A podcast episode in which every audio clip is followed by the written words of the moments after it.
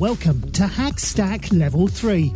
We will now be giving you all the hacks you need to build deeper connections and stronger relationships with the people you care about. To get the most out of this show, please listen to the basic training of the first two levels, starting with episode number one. And now, let's start hacking. Here's your host, Koz. Hey everyone, welcome to the big show. Uh, hopefully, you guys like the last episode. Again, I know it was a lofty claim. Never have another argument again in your life. And true, that is easier said than done but it's definitely something that you can strive for and something that you can uh, practice and develop your skills and become more adept at not losing your cool during discussions because when you lose your cool that escalates into arguments and if you give permission to the other person to sort of say what you think is on their mind, both of those things working together go a long, long way toward developing good, healthy relationships. Now, this may seem like an obvious question, but why do we want to develop good, healthy, strong relationships? Well, to start to answer that question, that's what we're going to start the episode off with. I mean, we are, after all, at level three. You guys have listened to a lot, a lot of episodes, and we're at level three, and we're talking about relationships. And there's a huge, huge benefit to having healthy, positive relationships. I know that sounds kind of common sense, and it is, but now there is some scientific research backing that up. So we are going to listen to a TED Talk. And for those of you that don't know what a TED Talk is, it's basically a nonprofit group that's dedicated to spreading worthwhile ideas. So you have a bunch of people from all different walks of life, most of which are really, really smart and really highly achieved in their given fields. And they will give a talk on a variety of subject matter. And this one in particular deals with what makes a life good, right? Living the good life. And some of the scientific research that backs up uh, the claim of what does, in fact, make a good life. So, right now, we're going to start off the episode listening to a TED Talk given by Robert Waldinger, who is a professor at Harvard Medical School. Uh, I think you'll enjoy this clip, and it sets up the entire uh, podcast episode quite nicely. So here it is. Check it out. What keeps us healthy and happy as we go through life? If you were going to invest now in your future best self, where would you put your time and your energy? There was a recent survey of millennials asking them what their most important life goals were.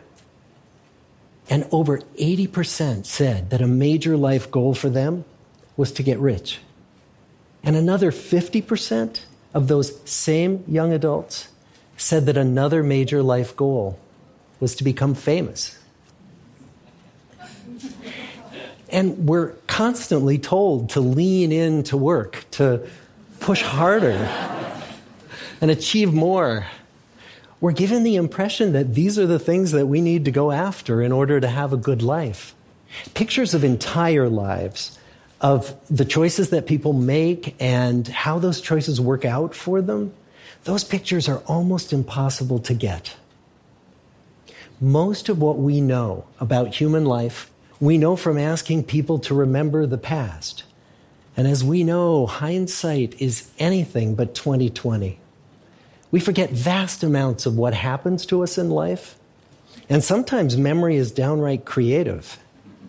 But what if we could watch entire lives as they unfold through time? What if we could study people from the time that they were teenagers all the way into old age to see what really keeps people happy and healthy? We did that. The Harvard study of adult development may be the longest study of adult life that's ever been done. For 75 years, we've tracked the lives of 724 men. Year after year, asking about their work, their home lives, their health, and of course, asking all along the way without knowing how their life stories were going to turn out. Studies like this are exceedingly rare.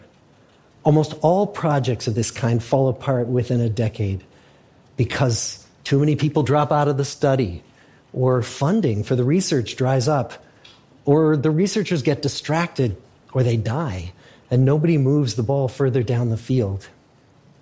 But through a combination of luck and the persistence of several generations of researchers, this study has survived. About 60 of our original 724 men are still alive, still participating in the study, most of them in their 90s. And we are now beginning to study the more than 2,000 children of these men. And I'm the fourth director of the study. Since 1938, we've tracked the lives of two groups of men. The first group started in the study when they were sophomores at Harvard College. They all finished college during World War II, and then most went off to serve in the war. And the second group that we've followed was a group of boys from Boston's poorest neighborhoods. Boys who were chosen for the study specifically because they were from some of the most troubled and disadvantaged families in the Boston of the 1930s. Most lived in tenements, many without hot and cold running water. When they entered the study, all of these teenagers were interviewed, they were given medical exams. We went to their homes and we interviewed their parents. And then these teenagers grew up into adults who entered all walks of life. They became factory workers and lawyers and bricklayers and doctors, one president of the United States. Some developed alcoholism, a few developed schizophrenia. Some climbed the social ladder from the bottom all the way to the very top, and some made that journey in the opposite direction. The founders of this study would never in their wildest dreams have imagined that I would be standing here today, 75 years later, telling you that the study still continues. Every two years, our patient and dedicated research staff calls up our men and asks them if we can send them yet one more set of questions about their lives. Many of the inner city Boston men ask us, Why do you keep wanting to study me? My life just isn't that interesting. The Harvard men never asked that question.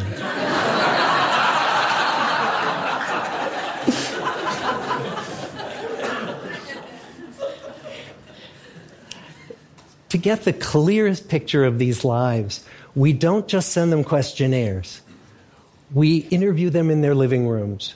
We get their medical records from their doctors. We draw their blood. We scan their brains. We talk to their children we videotape them talking with their wives about their deepest concerns. And when about a decade ago we finally asked the wives if they would join us as members of the study, many of the women said, You know, it's about time. so, what have we learned? What are the lessons that come from the tens of thousands of pages of information that we've generated on these lives? Well, the lessons aren't about wealth or fame or working harder and harder. The clearest message that we get from this 75 year study is this good relationships keep us happier and healthier. Period. We've learned three big lessons about relationships. The first is that social connections are really good for us and that loneliness kills it turns out that people who are more socially connected to family, to friends, to community are happier, they're physically healthier, and they live longer than people who are less well connected. And the experience of loneliness turns out to be toxic. People who are more isolated than they want to be from others find that they are less happy, their health declines earlier in midlife, their brain functioning declines sooner and they live shorter lives than people who are not lonely. And the sad fact is that at any given time, more than one in five Americans will report that they're lonely. And we know that you can be lonely in a crowd and you can be lonely in a marriage. So, the second big lesson that we learned is that it's not just the number of friends you have, and it's not whether or not you're in a committed relationship, but it's the quality of your close relationships that matters. It turns out that living in the midst of conflict is really bad for our health. High conflict marriages, for example, without much affection, turn out to be very bad for our health, perhaps worse than getting divorced. And living in the midst of good, warm relationships is protective. Once we had followed our men all the way into their 80s, we wanted to look back at them at midlife and to see if we could predict who was going to grow into a happy, healthy octogenarian and who wasn't. And when we gathered together everything we knew about them at age 50, it wasn't their middle aged cholesterol levels that predicted how they were going to grow old. It was how satisfied they were in their relationships. The people who were the most satisfied in their relationships at age 50 were the healthiest at age 80. And good, close relationships seem to buffer us from some of the slings and arrows of getting old. Our most happily partnered men and women reported in their 80s that on the days when they had more physical pain, their moods stayed just as happy. But the people who were in unhappy relationships, on the days when they reported more physical pain, it was magnified by more emotional pain. And the third big lesson that we learn about relationships and our health is that good relationships don't just protect our bodies, they protect our brains. It turns out that being in a securely attached relationship to another person in your 80s is protective. That the people who are in relationships where they really feel they can count on the other person in times of need, those people's memories stay sharper longer. And the people in relationships where they feel they really can't count on the other one, those are the people who experience earlier memory decline. And those good relationships, they don't have to be smooth all the time. Some of our octogenarian couples could bicker with each other day in and day out. But as long as they felt that they could really count on the other when the going got tough, those arguments didn't take a toll on their memories. So, this message that good, close relationships are good for our health and well being. This is wisdom that's as old as the hills. Why is this so hard to get and so easy to ignore? Well, we're human. What we'd really like is a quick fix, something we can get that'll make our lives good and keep them that way. Relationships are messy and they're complicated, and the the hard work of tending to family and friends, that's not sexy or glamorous. It's also lifelong. It never ends. The people in our 75 year study who were the happiest in retirement were the people who had actively worked to replace workmates with new playmates. Just like the millennials in that recent survey, many of our men, when they were starting out as young adults, really believed that fame and wealth and high achievement were what they needed to go after to have a good life. But over and over, over these 75 years, our study has shown that the people who fared the best were the people who leaned into relationships with family, with friends, with community. So, what about you? Let's say you're 25, or you're 40, or you're 60 what might leaning into relationships even look like? Well, the possibilities are practically endless. It might be something as simple as replacing screen time with people time, or livening up a stale relationship by doing something new together, long walks or date nights, or reaching out to that family member who you haven't spoken to in years, because those all too common family feuds take a terrible toll on the people who hold the grudges. I'd like to close with a quote from Mark Twain.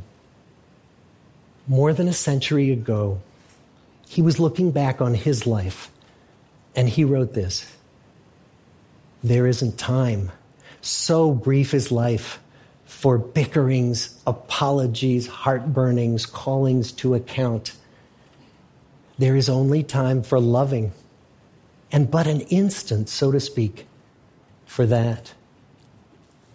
The good life is built with good relationships. Thank you. All right, that's a great talk. You know, he opens up the talk with if you were going to invest in your future best self, where would you put your time and your energy?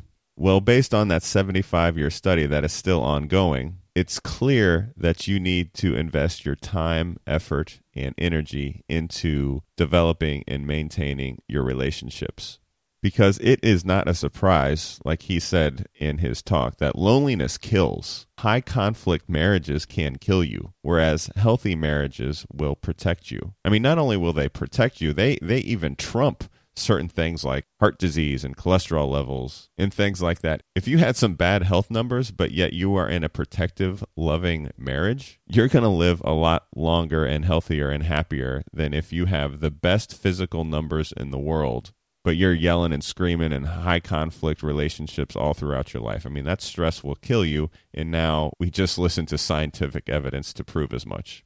So, where do we go from here? Well, I want to continue to drive home a theme that is recurring throughout all of the episodes of Hackstack, and that is that you can always improve from where you're at. You can always get better. And relationships are no different. But there is sort of a persistent thought that a lot of folks have when it comes to relationships. And that's one of a fixed mindset, right? And that's one of those things that people think, well, this relationship's either going to work or it's not. It either has what it takes or it doesn't. There's either chemistry there or there's not. When the truth of the matter is, it takes work to make a relationship, well, work. It's not necessarily not fun work or hard work but it does take a certain amount of effort to keep a relationship going. And again, to drive that point home, I'm going to play another clip, and this is from a book that we've already played clips for on prior episodes, but it's called uh, Mindset, and it's by Carol Dweck. And the major concept of the book is people fall into two broad categories. They either have a fixed mindset or they have a growth mindset. A fixed mindset is either you've got it or you don't and a growth mindset, which is basically the mindset and the idea we talk about on this show. Uh, the growth mindset is that you can always get better in your whatever it is. In this case, we're talking about relationships. So I'm going to play a clip from that book dealing with relationships. And I hope that this further drives the point home that these are learnable skills. So check this out. Each one a loser. Penelope's friends sat at home complaining that there were no good men, Penelope went out and found them. Each time, she would find a great guy and fall head over heels. He's the one, she'd tell her friends as she began reading the bridal magazines and practically writing the announcement for the local paper. They'd believe her because he was always a guy with a lot going for him. But then something would happen. It was over for one of them when he got her a tacky birthday present. Another put ketchup on his food and sometimes wore white shoes. Another had bad electronic habits. His cell phone etiquette was poor, and he watched too much TV. And this is only a partial list. Assuming traits were fixed, Penelope would decide that she couldn't live with these flaws. But most of these were not deep or serious character problems that couldn't be addressed with a little communication. My husband and I had been together almost a year, and as my birthday approached, I sent a clear message. I'm not mercenary, but I like a good present. He said, Isn't it the thought that counts? I replied, that's what people say when they don't want to have to put thought into it. Once a year, I continued, we each have our day. I love you and I plan to put time and effort into choosing a present for you. I would like you to do that for me, too. He's never let me down. Penelope assumed that somewhere out there was someone who was already perfect. Relationship expert Daniel Wiles says that choosing a partner is choosing a set of problems. There are no problem-free candidates. The trick is to acknowledge each other's limitations and build from there. Agreeing on everything. It's strange to believe in mind reading, but it makes sense when you realize that many people with a fixed mindset believe that a couple should share all of each other's views. If you do, then you don't need communication. You can just assume your partner sees things the way you do. Raymond Knee and his colleagues had couples come in and discuss their views of their relationship. Those with the fixed mindset felt threatened and hostile after talking about even minor discrepancies in how they and their partners saw their relationship. Even a minor discrepancy threatened their belief that they shared all of each other's views. It's impossible for a couple to share all of each other's assumptions and expectations.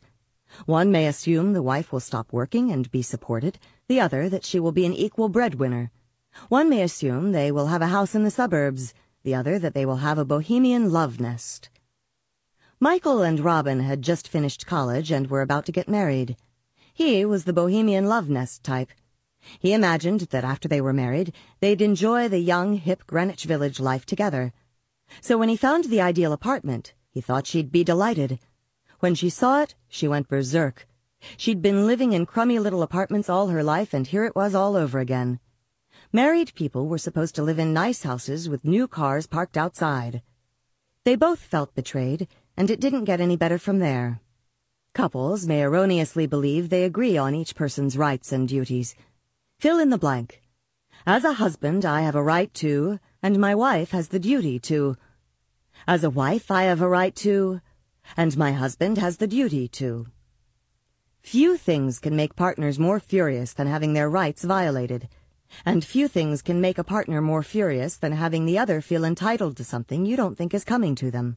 John Gottman reports, I've interviewed newlywed men who told me with pride, I'm not going to wash the dishes, no way. That's a woman's job. Two years later, the same guys ask me, why don't my wife and I have sex anymore? Now, a couple may agree on traditional roles. That's up to them. But that's different from assuming it as an entitlement. When Janet, a financial analyst, and Phil, a real estate agent, met, he had just gotten a new apartment and was thinking he'd like to have a housewarming party, a dinner for a bunch of friends. When Janet said, let's do it, he was thrilled. Her emphasis was on the S, the us. Because she was the more experienced cook and party giver, however, she did most of the preparation, and she did it gladly. She was delighted to see how happy he was to be having this event. The problem started after the guests arrived. Phil just went to the party. He acted like a guest, like she was supposed to continue doing all the work. She was enraged. The mature thing to do would have been to take him aside to have a discussion. Instead, she decided to teach him a lesson. She too went to the party. Fortunately, entitlement and retaliation did not become a pattern in their relationship. Communication did. In the future, things were discussed, not assumed. After all, there are so many professions in which interpersonal skills play a key role teacher, psychologists, administrators, diplomats. But no matter how hard Bloom tried, he couldn't find any agreed upon way of measuring social ability. Sometimes we're not even sure it's an ability. When we see people with outstanding interpersonal skills, we don't really think of them as gifted. We think of them as cool people or charming people. When we see a great marriage relationship, we don't say these people are brilliant relationship makers. We say they're fine people, or they have chemistry. Meaning what? Meaning that, as a society, we don't understand relationship skills. Yet everything is at stake in people's relationships. Maybe that's why Daniel Goleman's emotional intelligence struck such a responsive chord. It said, there are social emotional skills, and I can tell you what they are. Mindsets add another dimension. They help us understand even more about why people often don't learn the skills they need or use the skills they have. Why people throw themselves so hopefully into new relationships only to undermine themselves. Why love often turns into a battlefield where the carnage is staggering. And most important, they help us understand why some people are able to build lasting and satisfying relationships. Mindsets falling in love. So far, having a fixed mindset has meant believing your personal traits are fixed. But in relationships, two more things enter the picture. Your partner and the relationship itself. Now you can have a fixed mindset about three things. You can believe that your qualities are fixed, your partner's qualities are fixed, and the relationship's qualities are fixed. That it's inherently good or bad, meant to be or not meant to be. Now all of these things are up for judgment. The growth mindset says all of these things can be developed. All, you, your partner, and the relationship are capable of growth and change. In the fixed mindset, the ideal is instant, perfect, and perpetual compatibility. Like it was meant to be. Like riding off into the sunset. Like they lived happily ever after. Many people want to feel their relationship is special and just not some chance occurrence. That seems okay. So what's the problem with the fixed mindset? There are two. One, if you work at it, it wasn't meant to be.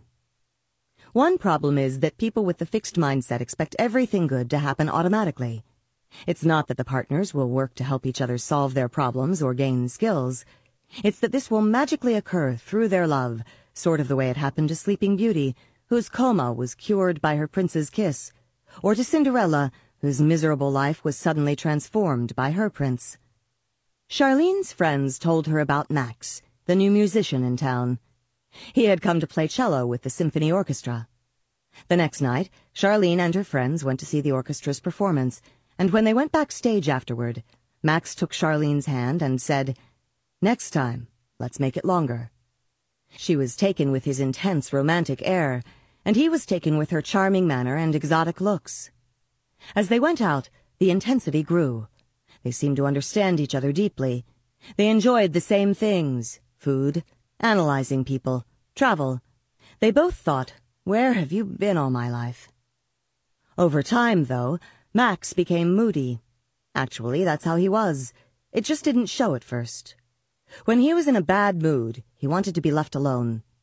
Charlene wanted to talk about what was bothering him, but that irritated him. Just leave me alone, he would insist, more and more forcefully. Charlene, however, would feel shut out. Plus, his moods didn't always happen at convenient times. Sometimes the couple was scheduled to go out. Sometimes they had planned a special dinner alone. Either he didn't want to do it, or she would endure his sullen silence throughout the evening.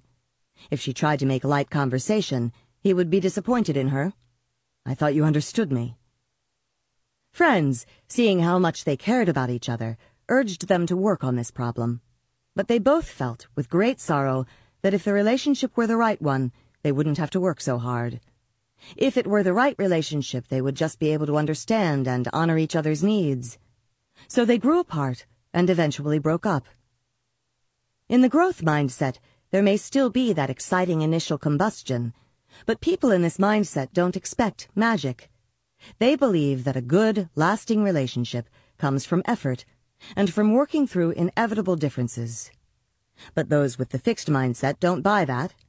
Remember the fixed mindset idea that if you have ability, you shouldn't have to work hard? This is the same belief applied to relationships. If you're compatible, everything should just come naturally. Every single relationship expert disagrees with this. Okay, I like that clip. And there, there, was actually one part when I first heard that that I literally laughed out loud as I was listening to it in the car. And I don't know, it probably wasn't intended that way and maybe it was inappropriate, but I just found it as humorous. And that's when the story is recounted about the husband that like refused to do the dishes. Like, there's no way I'm going to do the dishes. Uh, that's not that's a woman's job. And then like later he's like trying to figure why don't, why don't I have sex anymore?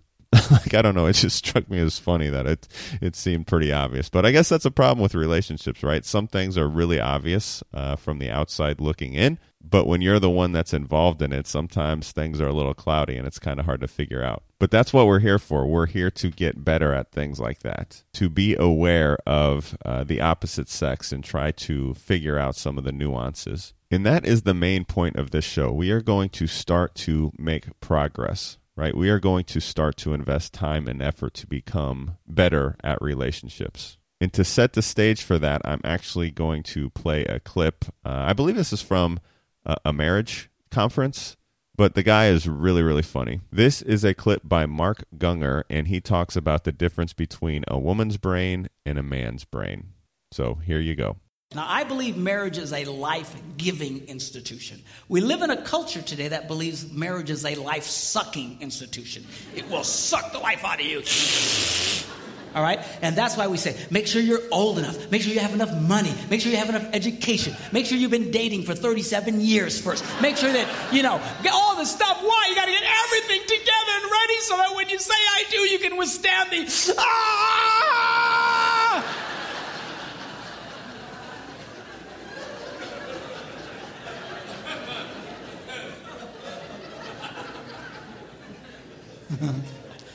but it's not that way. It'll give you life if you'll do it right. If you do this right, marriage can be the closest thing to heaven on earth. If you do it wrong, well, you fill in the blanks. Okay? So now, we're going to start discussing men's brains, women's brains, and how they're very different from each other. Now, I want to start with men's brains. All right? Now, men's brains are, are very unique. Men's brains are made up of little boxes. And we have a box for everything. We've got a box for the car, we got a box for the money, we got a box for the job, we got a box for you, we got a box for the kids, we got a box for your mother somewhere in the basement. We got we got we, we got boxes everywhere. And, and the rule is the boxes don't touch.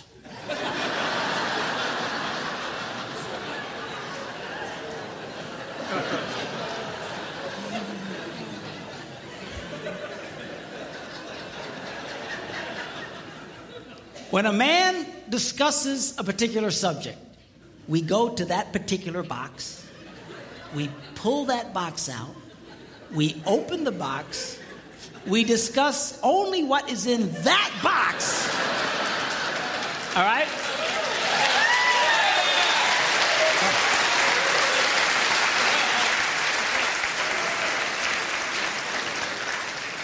And, and, and, then we close the box and put it away, being very, very careful not to touch any other boxes.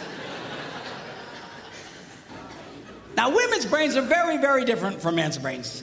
Women's brains are made up of a big ball of wire.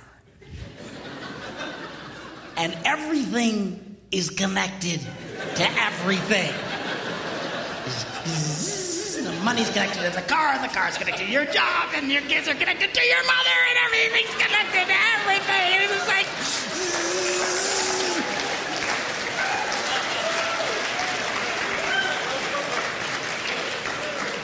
It's like the internet superhighway. Okay? And, and, it's all driven by energy that we call emotion. It's just.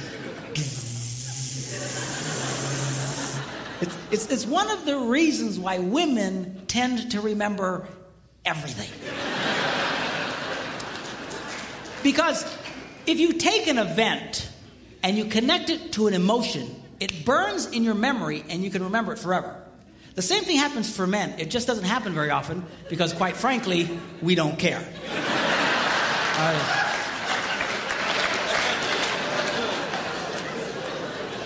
women tend to care about everything. And she just loves it.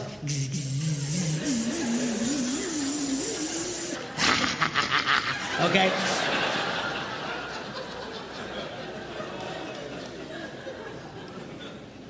Now, men, we have a box in our brain that most women are not aware of. This particular box has nothing in it.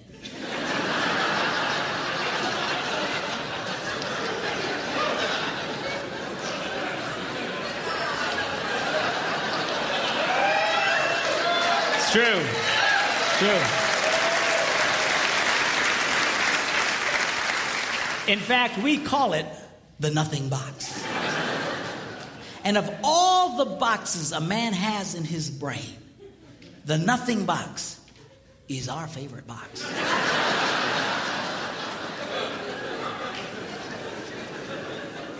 if a man has a chance, he'll go to his nothing box every time.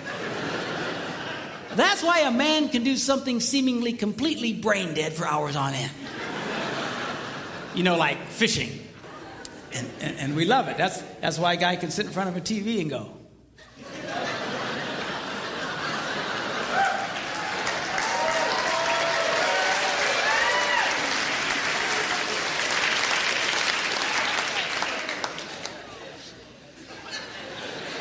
Ah. it glows. Ah. Of course, this drives our wives nuts because they'll come up and say, Stop that! You can't possibly be watching anything! I'm not. Go away.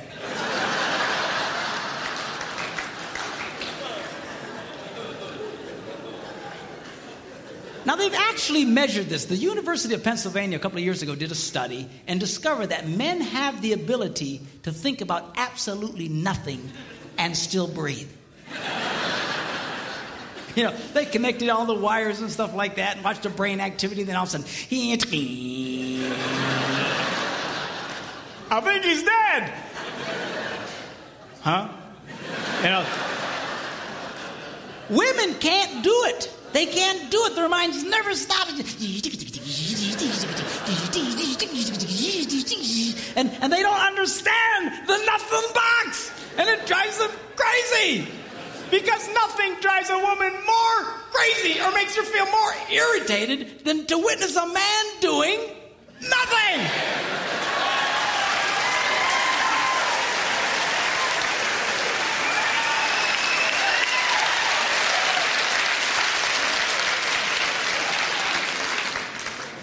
Now, one of the biggest revelations I get out of women is this whole nothing box issue. They just, everything's starting to make sense. and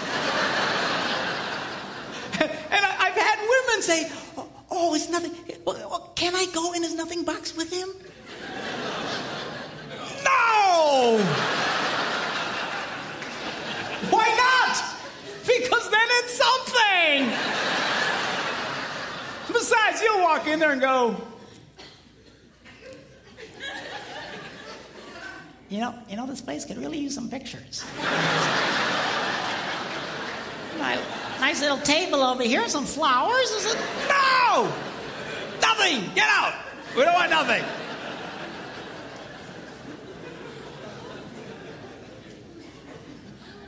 Now, this handles the way men, men and women handle stress.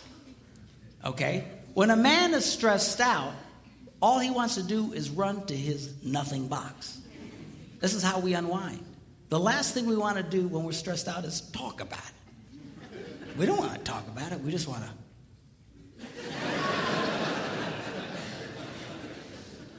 Of course, it just drives her nuts, you know. A woman will see a man in that vegetative state and she'll come up and go,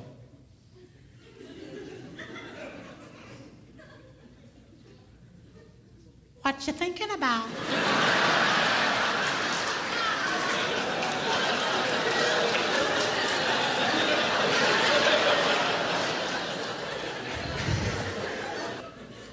Nothing. we gotta be thinking about something.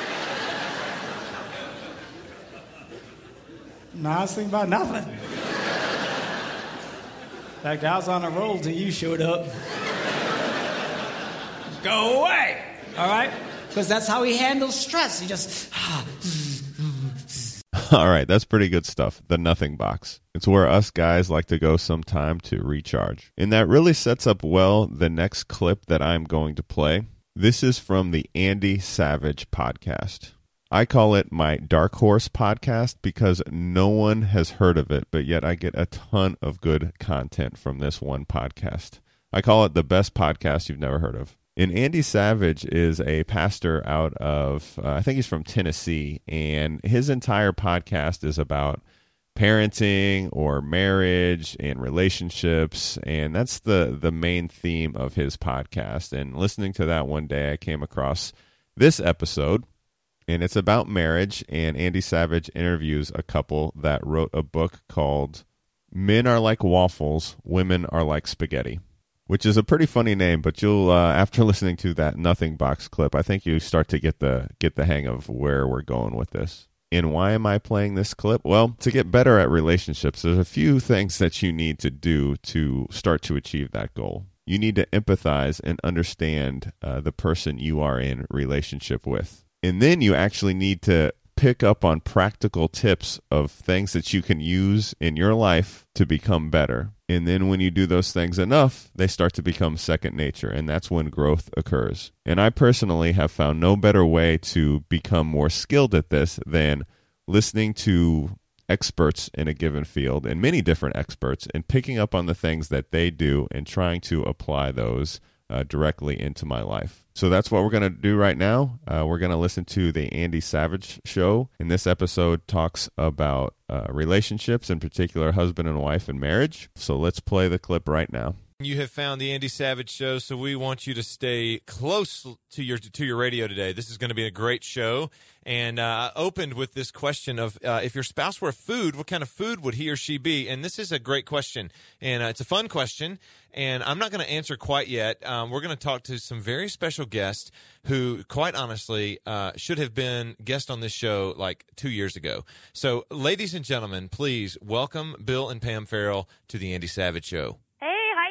Hey, hi, Andy. Hey, Bill and Pam, how are you guys? We are good. Man, this is overdue, guys. You know, it's always overdue coming on your show because we so appreciate spending time with you. Well, you guys are incredible. And today we're talking about this book that you guys have written that has made incredible uh, impact in people's lives called Men Are Like Waffles, Women Are Like Spaghetti. It, it's been fun to see. Uh, you know, no matter where we travel around the world, what country, what city, what county, what community, people really care about relationships, and men are like waffles and like spaghetti is now in 14 different languages. Oh my gosh. Those gender differences, they show up everywhere around the globe. Wow. 14 different languages. Right. So listeners, as you're as you're listening, let me just make sure you know who these fine people are. They are uh, constantly on radio programs and uh, doing interviews all over the place, and they are uh, just gracious to give us time today. So you want to get on Twitter today? Get on there right now as you're listening, and go to Twitter and find B Farrell. B, the letter B is in Bill, and then Farrell, F A R R E L. That's his Twitter handle at Bill at, at B Farrell and at Pam Farrell follow them on Twitter. You won't you won't want to miss that. This last night, I was checking up on a few things on Twitter and actually sent my wife the the challenge, Pam, that you have issued to wives. I sent that to her. The Red Hot Wife Challenge starting August 5th. That's The- right. So so you, all the wives, all the all the ladies listening, you need to you need to get on this challenge. I, I know your husbands will appreciate it. Definitely some happy husbands out there. And you know what? God boomerangs that love right back and it becomes happy wives as well. People love to be married. They love the idea of being in love with another individual, and then they get married and they find out they don't know exactly how this works. Mm. And the way I like to describe it is we we live pretty close to a, a military base that flies jets.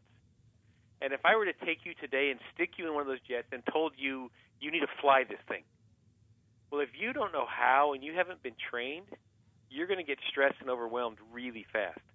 Man, but If you learn how to fly the plane, you get to go for the ride of your life. that's right. That's so true. And, And- that's the way marriage is.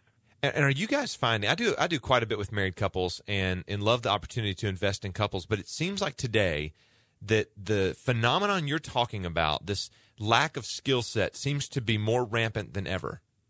It it appears that way to me. I'd like to give you one example. The most important element of interpersonal communication are nonverbal clues that we give to one another. Mm.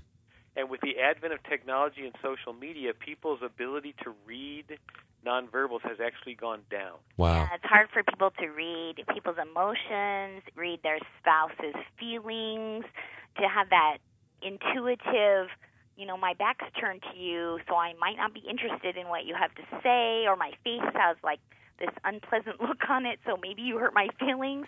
We do see that this um, is impacting, the technology is impacting um, our ability to get along with one another. And it's definitely important because men and women are very different in the way that God wired us. And so we need to understand what those differences are and how to make those differences work for us in all of our relationships. Now, this book, Men Are Like Waffles, Women Are Like Spaghetti, the title is a little strange to most people. You're comparing people to food, which I think is great, a great concept, honestly. I love food. I love this whole idea. But you have a, there's a real meaning in all of this. And why don't you give our listeners just a kind of an overview of this concept of waffles and spaghetti?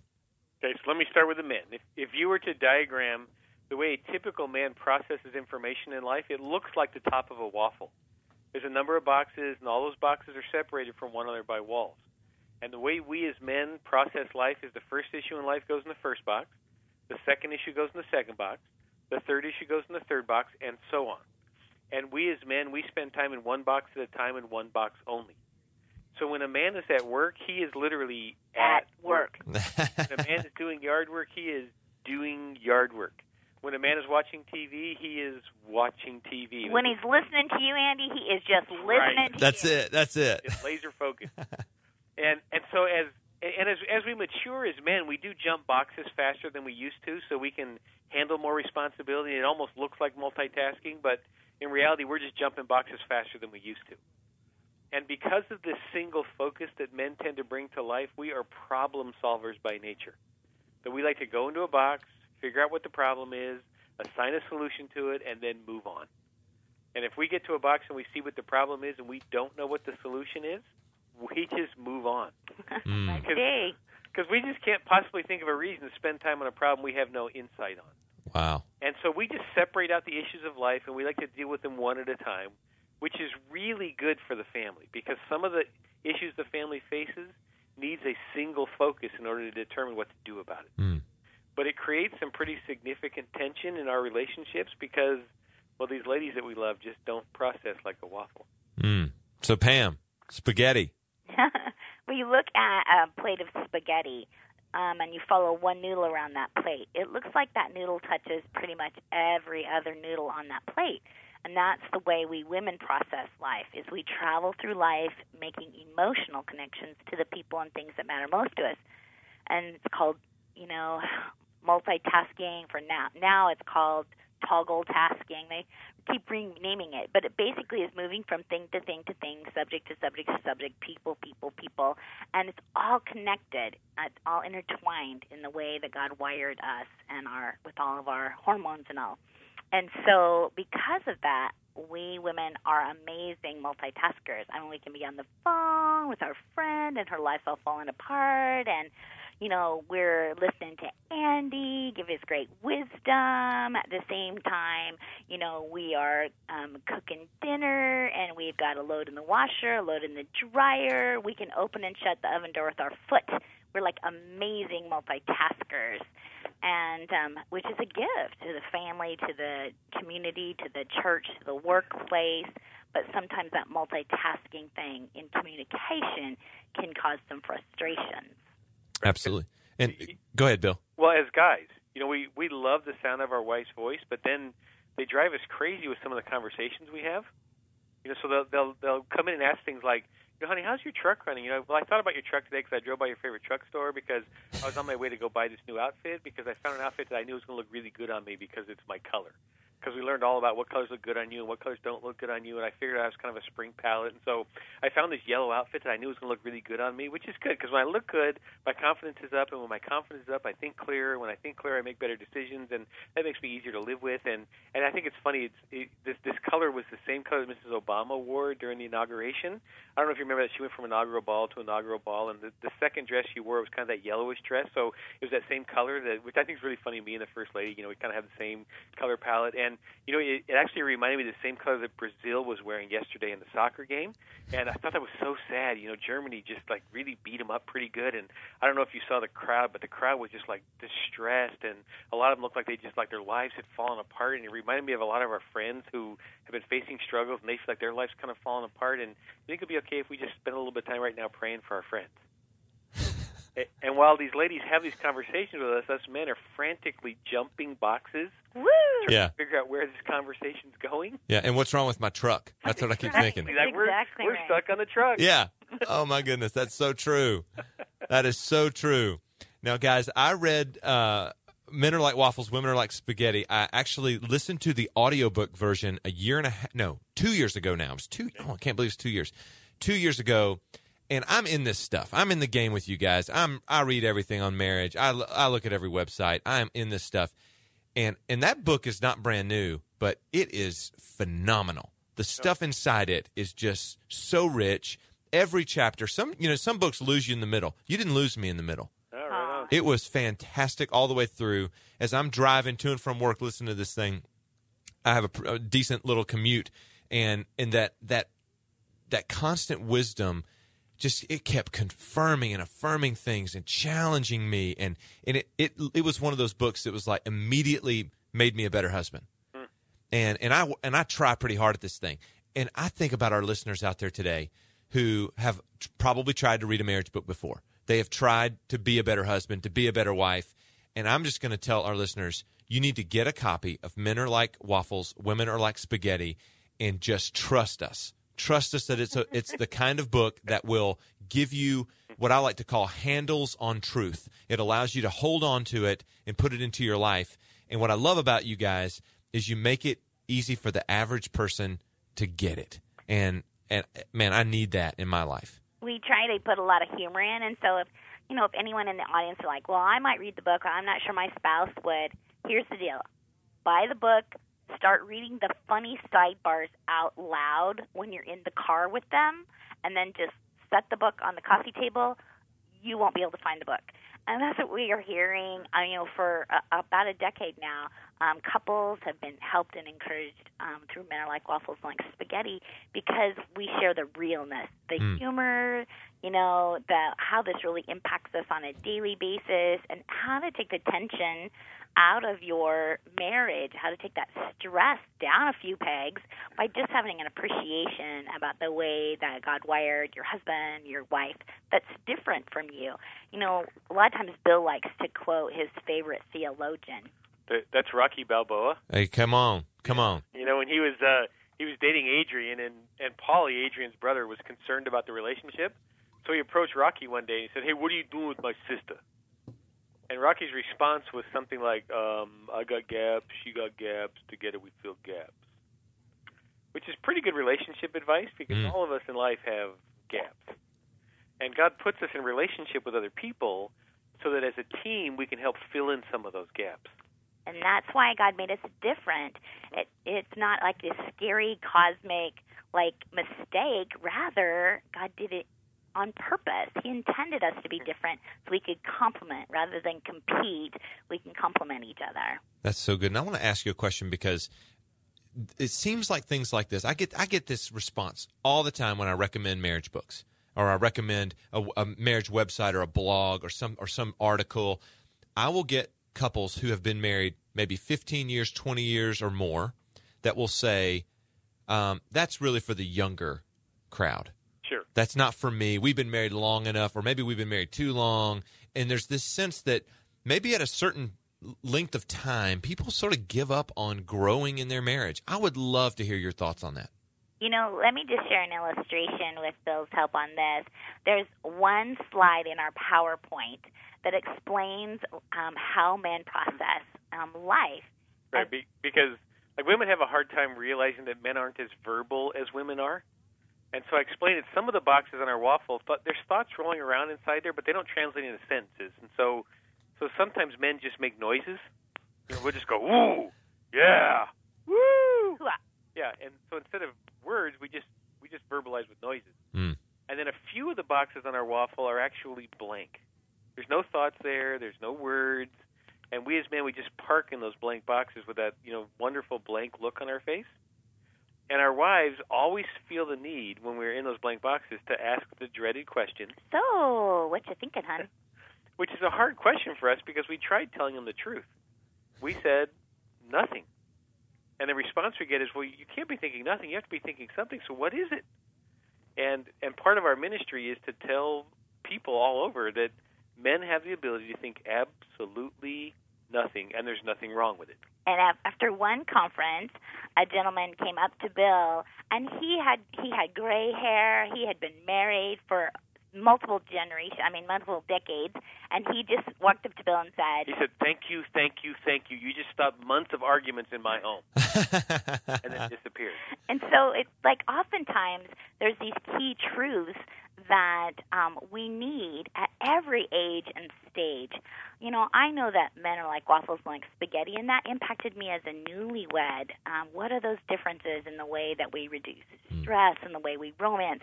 When we start parenting, how do we approach parenting that's different, and how can we make those differences work for us? Now we've launched our kids, and the way we release our kids into college and adulthood, that our gender even impacts that. And um, as we hit those midlife years and the changing hormones, it's a good thing that Bill knows what's going on in this midlife woman's body um, because a, a lot changes, and the same. Uh, it's important for me to know what's going on in, as testosterone lowers in, in a guy's body in life's second half. So there's always room to grow and improve because as people and as couples, we're always changing. And I have two thoughts to your question, Andy. The the reason why people need to keep growing, first of all, is as Pam said, marriage changes about every seven years. Mm. That with our physical changes and life uh, life events that come along, the relationship actually renews itself every seven years. And so, if you're growing along with the growth of your life, marriage stays a really good experience. And if you stop growing in your marriage, life can kind of outdistance your skills. And so, growth's important because God set it up to where our relationships renew every seven years. And my other thought is there are some things in life that are so basic that we need to be reminded of them over and over again because we tend to move away from them.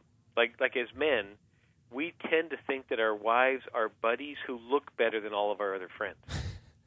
But in reality, she's a woman who focuses on life very different than we do. And so we need to constantly be reminded that she's not wrong, she's different. That's And- so good. Need to hear that will never go away. That's so good. We are talking to Bill and Pam Farrell, authors of Men Are Like Waffles, Women Are Like Spaghetti, the next book you need to be reading. And I encourage you to go get that. Go go on Amazon, go anywhere books are sold, but you can also go to their website. It's lovewise.com, but there's a dash in between love and wise. love dash wise.com And I hope that you will look up and follow Bill and Pam Farrell and know uh, th- this kind of wisdom that is needed for your life, that you would take that in, that you would uh, listen and you would bring this kind of truth into your life because the one thing and you guys said it at the top of the show is we need uh, we need the most important relationships of our lives to be to have focus on those to grow to improve them because everybody wants their marriage to be good right. nobody wants to have a bad marriage That's right. and so you guys are talking about these incredible differences that God has wired into men and women, and it affects how we communicate, it affects how we relate. But there's this arena that I would love for you to speak on. I know y'all speak on it all over the world, and how husbands and wives romance one another differently because of this. Yeah, we do. And it's kind of it's connected to how we process stress too. So we're I'm gonna link them together here. How we women process stress is we talk our way through stress. Like when I'm stressed out, my mom knows it, my sister knows it, my best friend knows it, the clerk at Walmart will know it. you know, I talk our way, way through stress. That's what women do. But how guys like to process stress is they like to go to their favorite easy boxes to rest and recharge. It's kind of like a battery sitting in a battery recharger. When you look at a battery sitting in a battery recharger, what's it look like it's doing? Nothing. But it's doing something, it's recharging. Mm. So guys have their favorite recharger boxes. Um, but God kind of helped us girls out so we could recognize these recharger boxes um, because they're shaped like boxes when you think about it. The TV screen is shaped like a box, the computer screen is shaped like a box, the World Cup soccer you know net is shaped like a box, um, the pool table is shaped like a box, um, the refrigerator is shaped like a box, the way to a man's heart still through his stomach, and the bed is shaped like a box. Amen. That that bed box, uh, that box for intimacy, is a favorite box for husbands to go to. It's kind of like the free square in the middle of a bingo card, and they can get there from every other square on their waffle. And so, one way to romance um, husband is to tie together his favorite easy boxes. And so, if I wanted to romance Bill, all three of our boys played football, as did Bill, and um, American football. And um, so, two tickets to you know a football game, Tennessee Titans maybe. And um, then maybe his favorite place to eat would be box number two. Um, and then box number three would be like every Bingo. guy's favorite box, that bingo box. In fact, Andy, he would give away those uh, Charger tickets or those Titan tickets to you if he could make sure that that bingo box was going to happen that night. I believe it. and, and the key thing for us men is that we want to know when when we're being romanced, we want to know that we can succeed at it. Mm. If it gets too complicated, or if there's too many nuances, or too much guesswork, we start to feel like we, you know, we're not going to succeed at this, and so we lose interest. But when we want to romance our wives, it's all about connections, because their whole life is connected. Uh, that, that's why when women enter conversation, they often enter it recreationally. Like if I was to say to you, "Hey Andy, you want to go play golf?" and we went and played a round of golf, we would go, "Man, that was great." And I might ask Bill, "Hey, so what'd you talk about when you were with Andy? You know, And golfing?" say, "We talked about golf." I'm like, is that it? Yeah, pretty much. Yeah, pretty much. we went golfing, and um, and we would not go back and analyze everything we did on the golf course. We would just say we had a great time golfing. Yeah. And that's the way conversation is with women. Is often it's just conversational. They or it's recreational. They just want to have fun having a conversation. And we want all the details. Whereas men, we're always looking for the point. Like, what's the main point? What did you try to drive at? And so part of romance is taking time to listen to her and just connecting her life together with our life. And when we when we think about planning romantic dates for them, we want to think in terms of making connections. So when you think about does she like flowers and what's her favorite flowers? What's her favorite music? Where does she like what kind of place does she like to go? And we just tie those things together. Like, like I, I encourage guys if if you can't really afford to do much, but you want to take a simple date and turn it into a pretty big event for your wife. Um, if you have a simple Friday night date, if you if you contact her a week before, either shoot her an email, send her a, a note in the mail that says, "Would you spend Friday night with me?" Because it would make my my week if we could spend some time together. And then on Tuesday, just check in. Are we free? Are we good to go? Like, can, can we make this happen? On Wednesday, give her some guidelines on how to dress appropriately wherever it is you're going to take her, because women always like to be dressed appropriately where they're going. On Friday, just go out for a simple date, enjoy the evening together, and on Saturday, drop a thank you note in the mail that she gets the following Monday or Tuesday. You will have taken a simple date and tied together a week full of memories for her, and it'll probably get you about six months of, of romance points. That's right. And bonus, double bonus points if the husband arranges the child care. Woo! Right. And the reason why it works is you're making connections into her life. We have to know how to value those differences. And in fact, one of the simple uh, things that God says is to accept one another in love. Mm. And when we accept these differences and see how can we work together to benefit our marriage, to benefit our kids, to de- benefit our grandkids, the workplace, the church, as we can value these differences, then everything works smoother in our life and our love. And I know, Andy, I was kind of set free when I realized I don't need to understand Pam. I just need to accept her. Wow. Because trying to accept her and all of her nuances and all the beauty of being a woman, that, that's like an impossible thing for us guys. Yeah. But if I learn to accept her in the same way that I, I accept my computer and I accept my smartphone and I accept my automobile, I don't understand everything about those in my life. Like I can't tell you exactly how a computer works, but but I like using my computer. Mm. I like having it in my life. So I accept that it brings value to me. And when I take that attitude towards Pam, this is a pretty good journey. If I put the pressure on myself to actually understand her, I set myself up for failure. So appreciation, it's all about appreciating your spouse. And and that's really why both genders really value encouraging words. And um, there's a really powerful illustration that um, came from our honeymoon.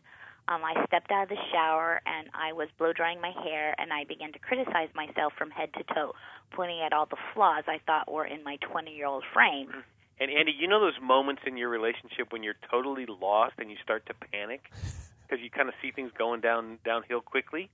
That's where I was at with Pam. I'm like, oh man, here she is. She's she's criticizing herself. She's going to get self conscious and depressed, and like this is going to ruin our honeymoon. I can't believe this is happening. But instead, he Hey, shot up a prayer. I said, God, can you help me out? Because I'm about to get really upset with the woman that I love most on earth. Mm. And this thought crossed my mind that I know came from the Holy Spirit. And it simply said, Bill, you could do a better job than the mirror's doing right now. So instead Oh, wow. angry, he came over and he wrapped his arms around me and he said, I said, Pam, let me be your mirror. If you need to know how beautiful you are and what a great woman of God you are, you come see me and I'll tell you. Oh, wow. And if I have to break every mirror in our house to get you to believe me, I will. Oh man, isn't that great? that last thing the husband did. Hey, let me be your mirror. Let me tell you how beautiful you are. Like I heard that, I'm gonna write that down. I don't know if I'll get a chance to use it, but that that's that's amazing stuff right there. And it's not amazing because it's some sort of cheesy trick or, or corny pickup line. It's amazing because it's it's actually true. I mean, ideally, husbands think their wives are beautiful, and women have a lot of insecurities. So for him to say that is is just amazing. Now I, I feel that same way. I think my wife is beautiful. Sometimes she's insecure, and I don't know what to do sometimes about that. But now, after listening to that podcast and hearing that, I have something tangible that I can say and that I can do. Again, I genuinely feel that way, but now I actually have something that I could say. I have a better method or better way to communicate my true feelings. Because you know the deal, right? Sometimes it's not what you say, it's how you say it. So I don't know. I just thought that was amazing what that husband did. And what are the other things you picked up from the episode, right? The other little things are, well, women are like spaghetti. They like everything touching together and related and you thinking about them. So the way that husband planned a date, asking out a week ahead, sending little invitations, arranging childcare, you know, even the even the thank you note afterwards. That's that's a little much, but you get the concept. The husband is going out of his way to show that the wife is always on his mind. And by the same token, what did the what did the wife do for the husband? She let the husband do the things that he wanted to do. Go out to dinner, go to a football game, go fishing, go to the middle of the bingo board. I mean, all of those things. So if you combine like these little tips from books or from podcasts that you hear, and then you sort of tweak it a little bit. You know how we talked about becoming a student of yourself in earlier podcasts? Well, when you become a student of the people you care about and you combined, I don't know, that study, for lack of a better term, with some of these techniques, and you, I don't know what's the best way to say, you like customize your skill set toward the people you really care about. I mean, that's what I'm talking about when I say put in effort. And I hesitate to say the word work because work has a, a, negative connotation sometimes, but if you put in the effort, it can actually be fun. So, anyway, that is the main point. Listen to some of these things and try to figure out if there's a practical way that you can apply them to your life. Now, I don't want to leave you hanging because hopefully you enjoyed that that clip and they mentioned that they do a lot of talk about parenting. Well, the next episode was about parenting, and they had a lot of little tips and tricks and hacks in that podcast as well. So I'm going to go ahead and play that show for you as well. And you'll start to notice that the same theme applies. If you want to be a better parent, well, what do you do? you become a student of your child. You study your child. And any parents out there that have more than one child, you know you can have completely different temperaments of children introverted, super outgoing, uh, academic, sportsy, and every combination in between. So, how do you become a better parent? Well, the same way you become a better husband or wife.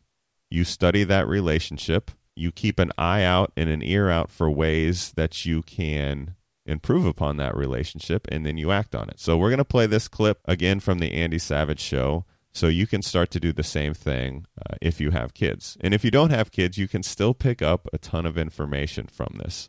You know, lessons about leadership and becoming a learner and things like that. So don't want to spoil it too much, but check out this clip and we will close up the show afterwards.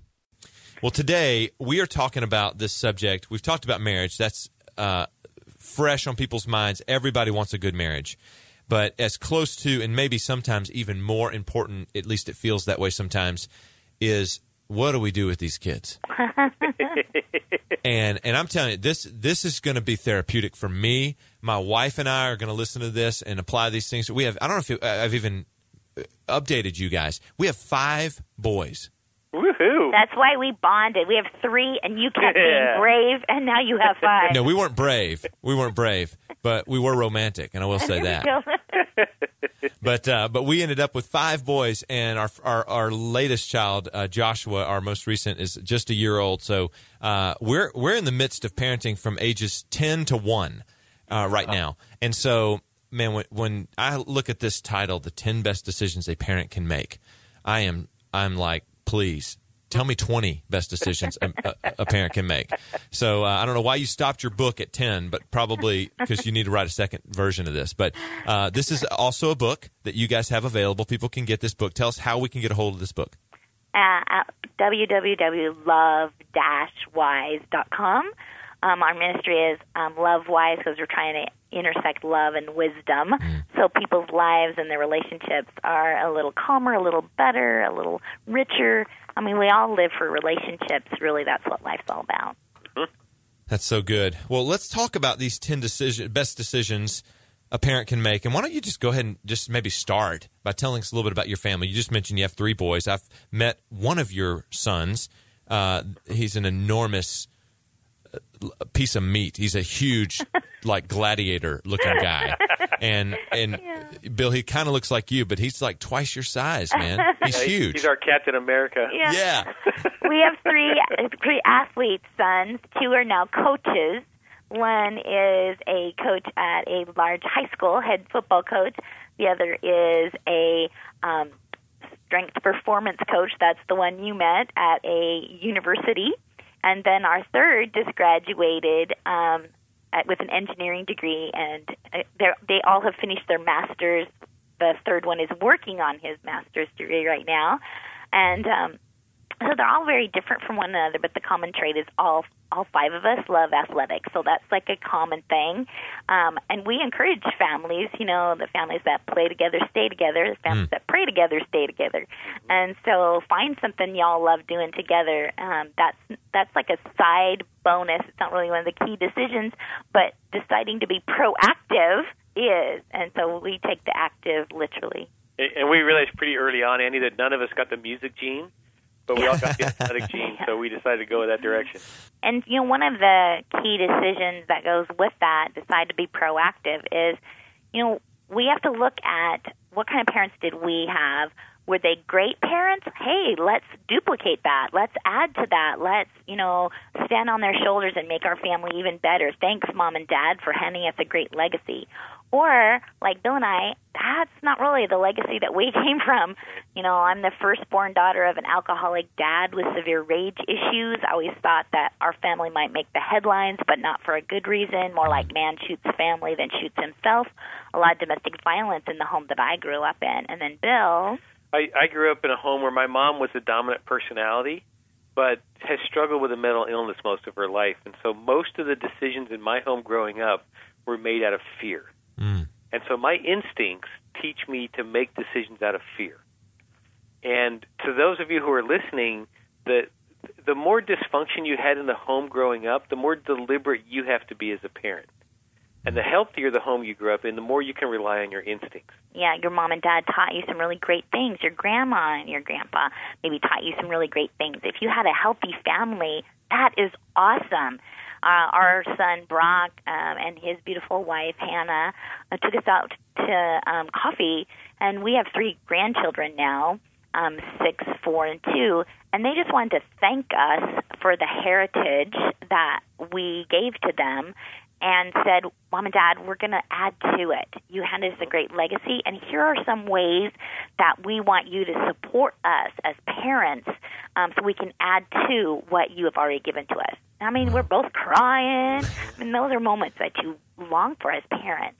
But some of us have to be very proactive and say, wait a minute, let's look at um, what happened in our homes of origin. If there's good things, like my dad's great work ethic, let's keep that. If there's crazy things like my dad's alcoholism or his, you know, domestic violence anger, we need to replace that. I don't want that repeated in my home. And so just sometimes there's some very basic things, basic questions we need to ask ourselves. What do we want to keep? What do we want to replace? And how can we do that? Mm, that's so good. We're listening to Bill and Pam Farrel, authors of a gazillion books, but one of them that we're talking about today is the 10 best decisions a parent can make. And I know all of us with kids are desperate to know some of the secrets. If there are secrets, we want to know them. We want to do a great job with our kids. And the wisdom that Bill and Pam are talking about today uh, and I and I love that they call their ministry Love Wise because there is a need for us to bring wisdom into relationships. I think we live in a culture, and I think the Farrels would agree that does not support wise relationships. It supports emotionalism and just doing whatever foolishness we want to do. And there's this call to come back to wisdom and saying, God, what do you say about our family? How do you say we should raise our kids? What's the right path to be on? And these truths that you're sharing today are the kinds of things parents need to hear, and and honestly, uh, probably more uh, more rampant than ever, more more common than ever uh, are people who have children today, kid folks my age have kids today that didn't necessarily have the kind of home that they want to replace, and there's a lot of catching up to do when it comes to parenting. Yep. So I would say, kind of the core decision that that will help parents uh, more than anything else is deciding to build character in your kids' lives.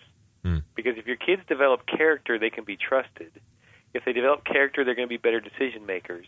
If they develop character, they're they're going to think through what they're doing in their life much better than if they're just running by instinct. And you know, the science is backing up that contention that Bill just said. Just read, you know, Huffington Post article. The number one thing missing in this generation um, is the ability to make good decisions because they haven't been taught character by their families of origin.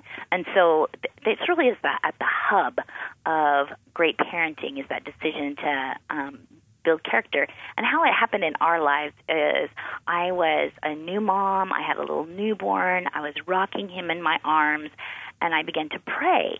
You know, God, it seems like Bill's in youth ministry, and when I look at those hundreds of kids that Bill works with, some of them seem to really soar at 18, and some of them really seem to crash and burn. Like, what's the difference?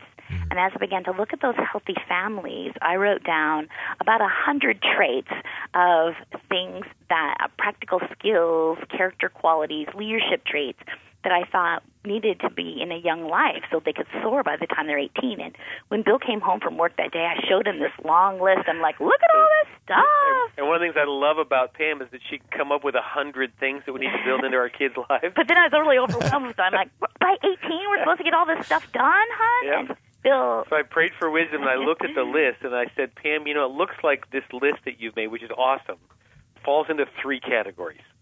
That first, we want our kids to be learners. That in this highly technological age where information's flying at us all the time, we want our kids to have an attitude that every week of their life they're going to learn something new that's valuable. Mm. Second, we want our kids to be leaders. That in their own way and in their, their sphere of influence, we want them not to just be following the crowd, but to be deliberate in deciding how they're going to live and lead their peers in that direction. And then we want them to love God for themselves. We don't just want them to love God because we do. We want them to, to, to find a personal experience with Jesus that's real for them and, and have a true love for Him. So those became our three goals for our kids learners and leaders who love God. And so I, I said, okay, you know, I want our kids to be learners and leaders that love God, but I don't want our kids to think they're born into like boot camp, Yep. Farrel boot camp here. God, how can I make this fun? And so we decided to have a learner leader day once a year right before school started. And on that day, we would do a fun activity. We call it Forced Farrel Family Fun. so a fun activity. And then um, I created this with Bill, this worksheet that's called a learner and leader worksheet that we, it's a contract. We negotiate privileges and responsibilities with each one of our kids. And in 10 Best Decisions a Parent Can Make book, we have a list of what kids can do at different ages and stages. And mom and dad, they can do much more than you think they can. Our goal is to, you know, work ourselves out of a job as parents. And um, then we would choose one trait, one leadership trait off of that list to focus on for that one child that year. And then we would um, choose a verse to pray over that child that um, has tied to that leadership quality. And um, when the kids started reading, age six, you know, we would take them to BibleGateway.com or Logos and let them choose their own verse. Um, and then we would think that makes it like Christmas or a birthday is we give them a learner leader gift, something that applauds, you know, that that uniqueness, that passion, that calling, that strength, that main talent we saw um, God developing in that particular child.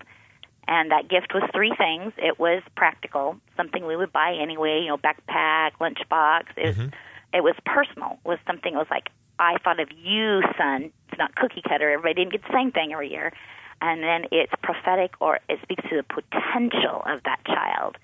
And um, so every year we would do a learner leader day, and then give a gift. And and I found, Andy, the key to that learner and leader thing is we picked one character trait for the year. Yeah. And what parents tend to do is we get overwhelmed. You know, we have to teach them this and that and this and that, and, and we overwhelm the kids with good stuff. But what we discovered is if you work on one trait this year, it, it's like a magnet that draws other character traits to it. Mm, So if we're good. working on honesty this year, it will bring responsibility, it will bring respect, um, it will bring initiative. Wow. And so it becomes a magnet that helps you develop the other things you know your kids need. Man, I'm stealing that today. Um, you know, one of our kids was kind of rough around the edges. One of those kids that used his like shirt for a napkin or a Kleenex, or like, oh, no That's all my kids. Come on, Him. Yeah, and so um, we said being a gentleman. That's what he needs this year, being a gentleman. And so I taught him little manners classes, and you know, Zach, you walk on the outside on the street so the car hits you, not the girl. You know, just crazy stuff. Which fork to use? All that. You know, basic manners. Stand up when a woman enters the room. If there's not enough chairs, um, what to do. Well, so Zach came to me, and he was about 10 when this is going on. And he's like, Mom, I know you hate it when I burp. What if I do my science fair project on what makes you burp, and then I'll give it up? I'm like, good call. Well, he won the science fair for the whole school. Oh wow. And then afterwards, um, they had a birthday party for one of the girls, and there weren't enough chairs. And so my Zachary elbows his older brother, like, I know what to do here. So my boys stand up and give the chairs to the moms. But my friend Tammy, she didn't take a chair. She ran right to the phone. She called me. She's like, I think there's hope. Zach might get married someday. Oh, that's incredible. I, I, I'm not kidding. I'm stealing that today. I've got to go home and start working on this. And, and the challenge we hear all the time, Andy, is wow, that sounds like a lot of work. And, and I would admit, yes, it's a lot of work, but no matter what you do in parenting, it's a lot of work. It's a lot of everything's a lot of work. It's a lot of work dealing with all the problems that come with misbehaving children too. That's Right. right. That's Like- right. And so, so the the question really is, what kind of work do we want to do? Not how much work are we going to That's do. right. No matter what we do, we're going to work hard at parenting. You know, and I, I don't know about you, Andy, but uh, you know, there's always at least one of your kids that's a little bit of a challenge. Can Sure. I get an amen here? Yeah, amen. And so, one of the things that we did um, that's a little bit creative is that same that same Zach. Um, he was a little bit of a challenge to raise. Like he was our kid when he was 18 months old. We heard our older son Brock saying, "He's doing it again!" And sure enough, Zach had climbed over a six foot fence and he was caught by his diaper trying to run away. I mean, just always stuff like that that was going on. And um, when he was about eight, he was doing really well with this whole learner leader thing until he just started spiraling down. Bad attitudes, bad grades. It was just like negative around our house. And so, um, And did Pam say he was beating everybody up? right. Oh my goodness. Because he wasn't very verbal. So when he was upset, he would beat everybody up. Well, he had this medical issue that he couldn't control, and so that he had this underlying anger that was going on. And one day I walked into the living room, and he was beating up his brothers again. I'm like, Zachary, honey, this is inappropriate. And I said it in a whisper because my parents used to yell, so that was one of the things I replaced. And so I grabbed his little face. And I'm like, honey, this is inappropriate. If you um, are upset, you go upstairs. Mama, come talk to you. And so he runs up the stairs. He knocks all the stuff off the walls, all the pictures down. He slams the door. He puts it, picks up a baseball. He puts it through the door, hole in the door as I walk in. I'm like, Zach, honey, you can't do this. Because I'm thinking in my mind, no woman in, is ever going to marry you. You're going to live with me forever. You can't do this. Zach, use words. And so he puts his hands on his little eight year old hips. He's like, You want words? You want words? Well, I hate myself and I hate my life. And if God made me, I hate him too. And I said, Just a minute. And I ran downstairs and I threw myself across the bed. Dear Lord Jesus, I'm a pastor's wife. I'm a director of women's ministry. I write all these Christian books. I'm raising this little wild man of an atheist upstairs. I could use some help here, God. Uh, God, I know that Zach's a treasure, but he can't see the treasure, and I can't see the treasure. Help me help Zach see the treasure. And when I said the word treasure, I'm like, oh, that might work. So I drew up this treasure map and I marched it upstairs. I'm like, Zach, you are a treasure to the world, I said by faith. And every day, you and Daddy and God and I, we're going to go on this big treasure hunt. And I'm going to ask you two things every day.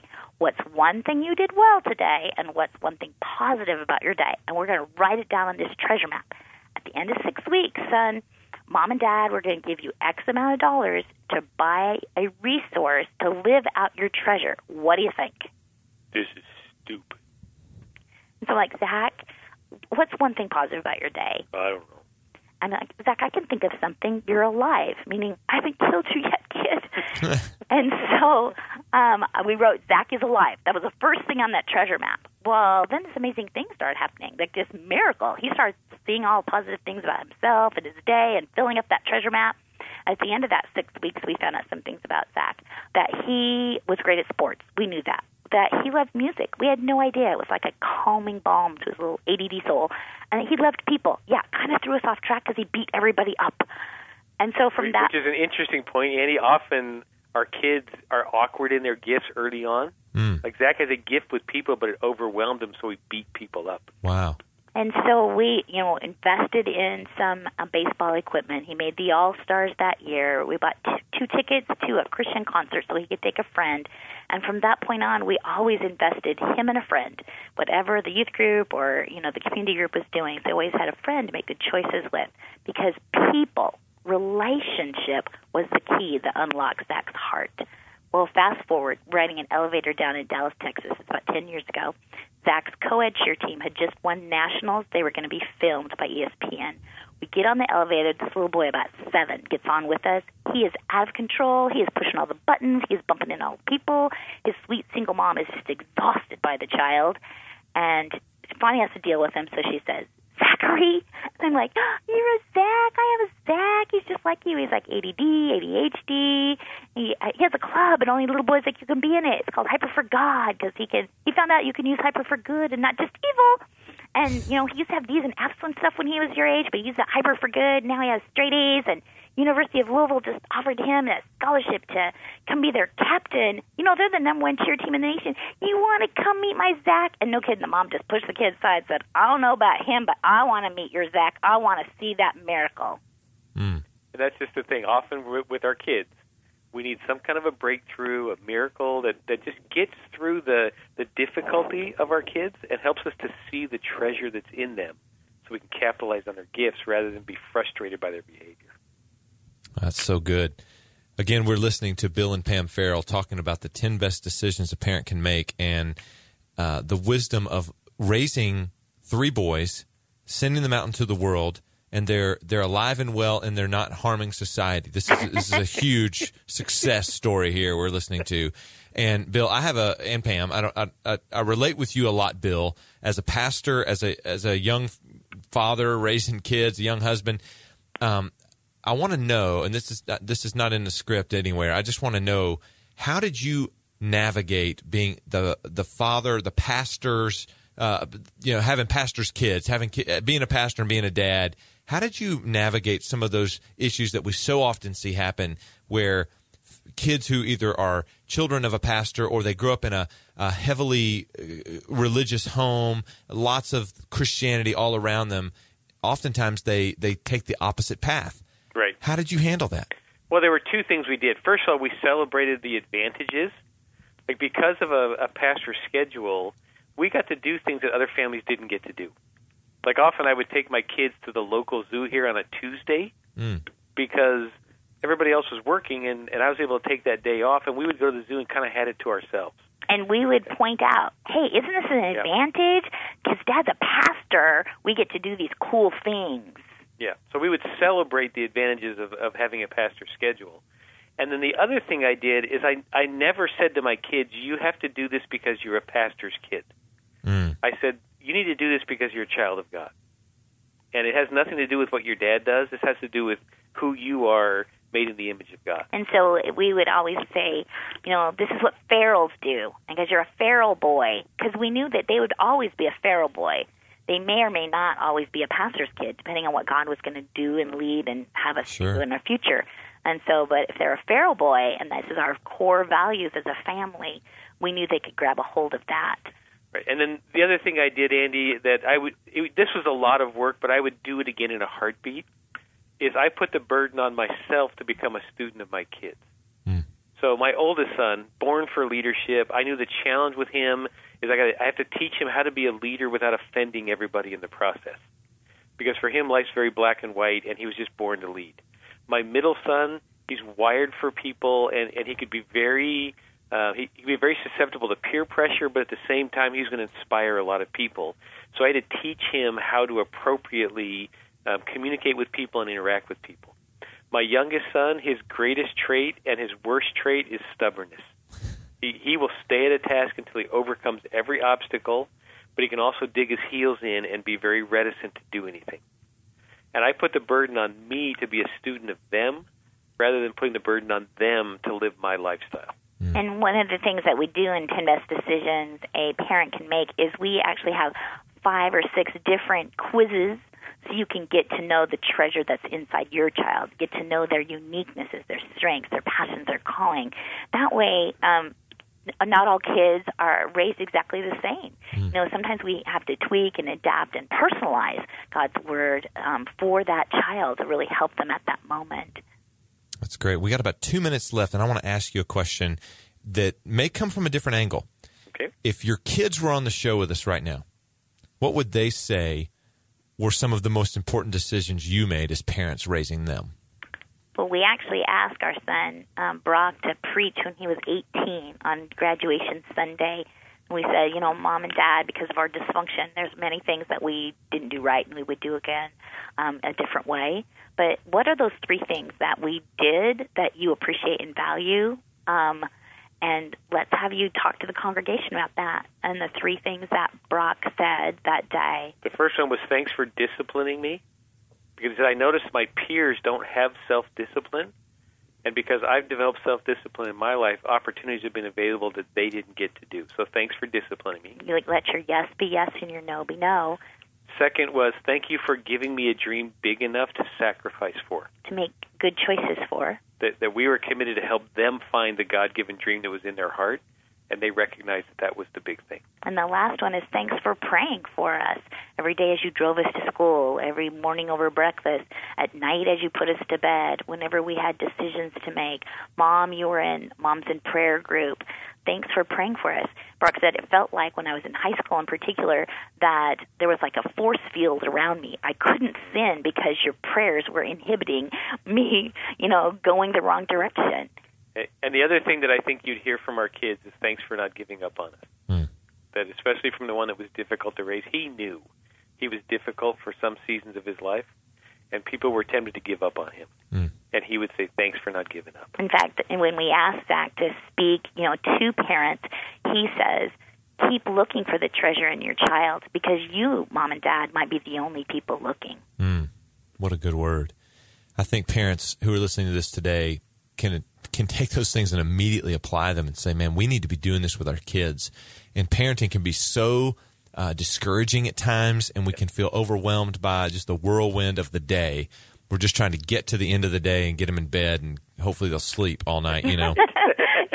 but uh, there's there's what you guys have described is this this version of parenting that that is a little bit it seems a little bit like it's more work and it's and it's a it's more intentional and it's more deliberate in in phrases like studying your child uh, those are foreign concepts to so many parents that need to hear this today and know that this journey of parenting what I like to call the 7000 days journey of parenting yep. it it's something we have to be intentional on and every single day matters we we don't get a we don't get a day off we have to be parents for this whole journey. And this is an opportunity that we can take and say, we're going to give our children our best. We're going to work hard at this.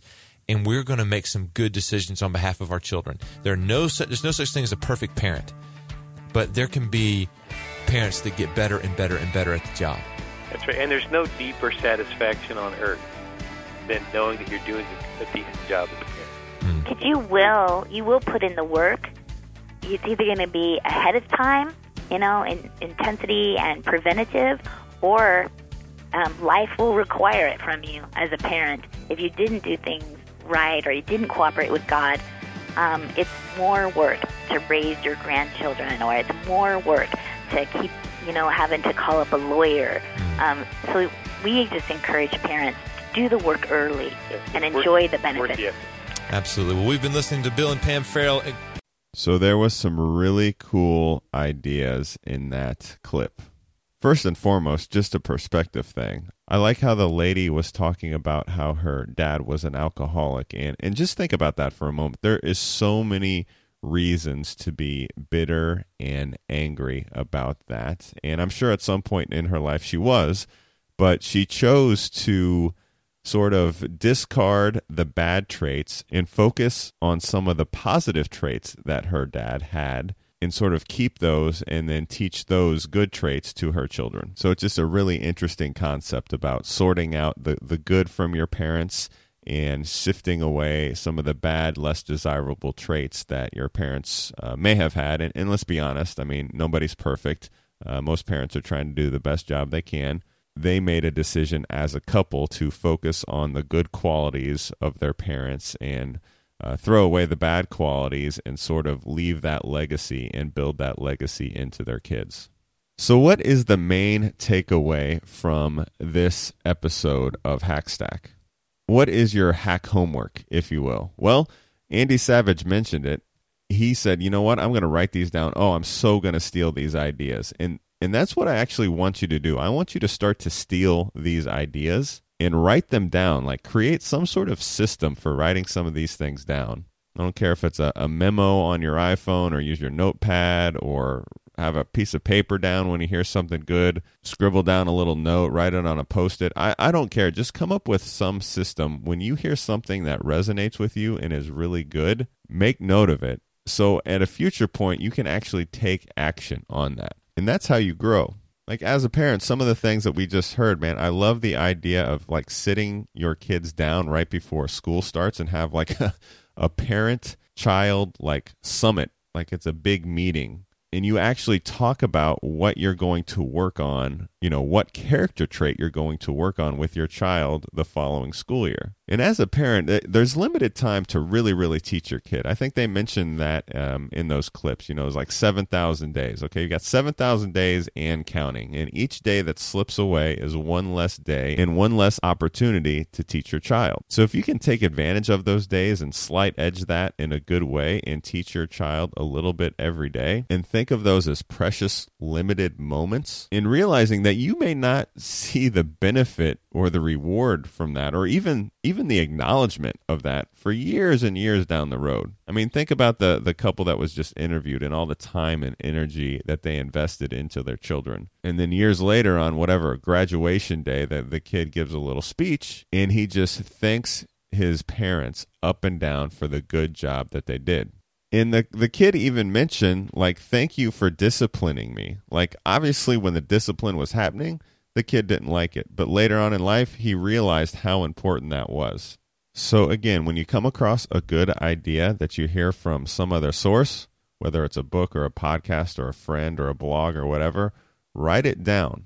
So, a few episodes ago, we talked about the importance of questions. Well, here's here's a couple questions that that just surfaced from this clip. You know, the mom's trying to break through to her strong-willed child, and and she asked them, you know, what is one thing you did well today? What was one positive thing about your day? So that that's that's two questions right there. And as the lady uh, tells the story, the child was really reluctant, kind of a brat about the whole process. But then you know, a week later, two weeks later, all of a sudden things start to change. Things start to turn around. And at the end of a day, as a parent, you you are going to work either way. That's another key concept, right? You're either going to work on the front end, trying to train your child or you're going to work on the back end trying to repair damage. So if you have to work either way, you might as well put in the good work up front. And that's kind of the theme of this podcast. Put the work on the front end, steal some of these ideas, and use them and grow in your relationships. Don't just sit there and say, oh, yeah, that's kind of a cool idea. Like, whenever that light goes off in your head, write it down, note it somehow, and take action. And start to develop your hack list. And before you know it, that list will grow. You'll have parent hacks, you'll have husband hacks, wife hacks, work hacks, life hacks, etc., etc. So that's it. Do the work, put these things into action, and start fortifying those healthy, strong relationships. Now, next episode, we're going to continue on that same vein and we're going to keep studying and we're going to keep trying to become a better student of the people we love. But until then, take some healthy action and we'll see you around next time. Thanks for listening. We hope you found a few nuggets of wisdom that you can apply to your life. Until next time, take action, keep hacking and stacking your way to success.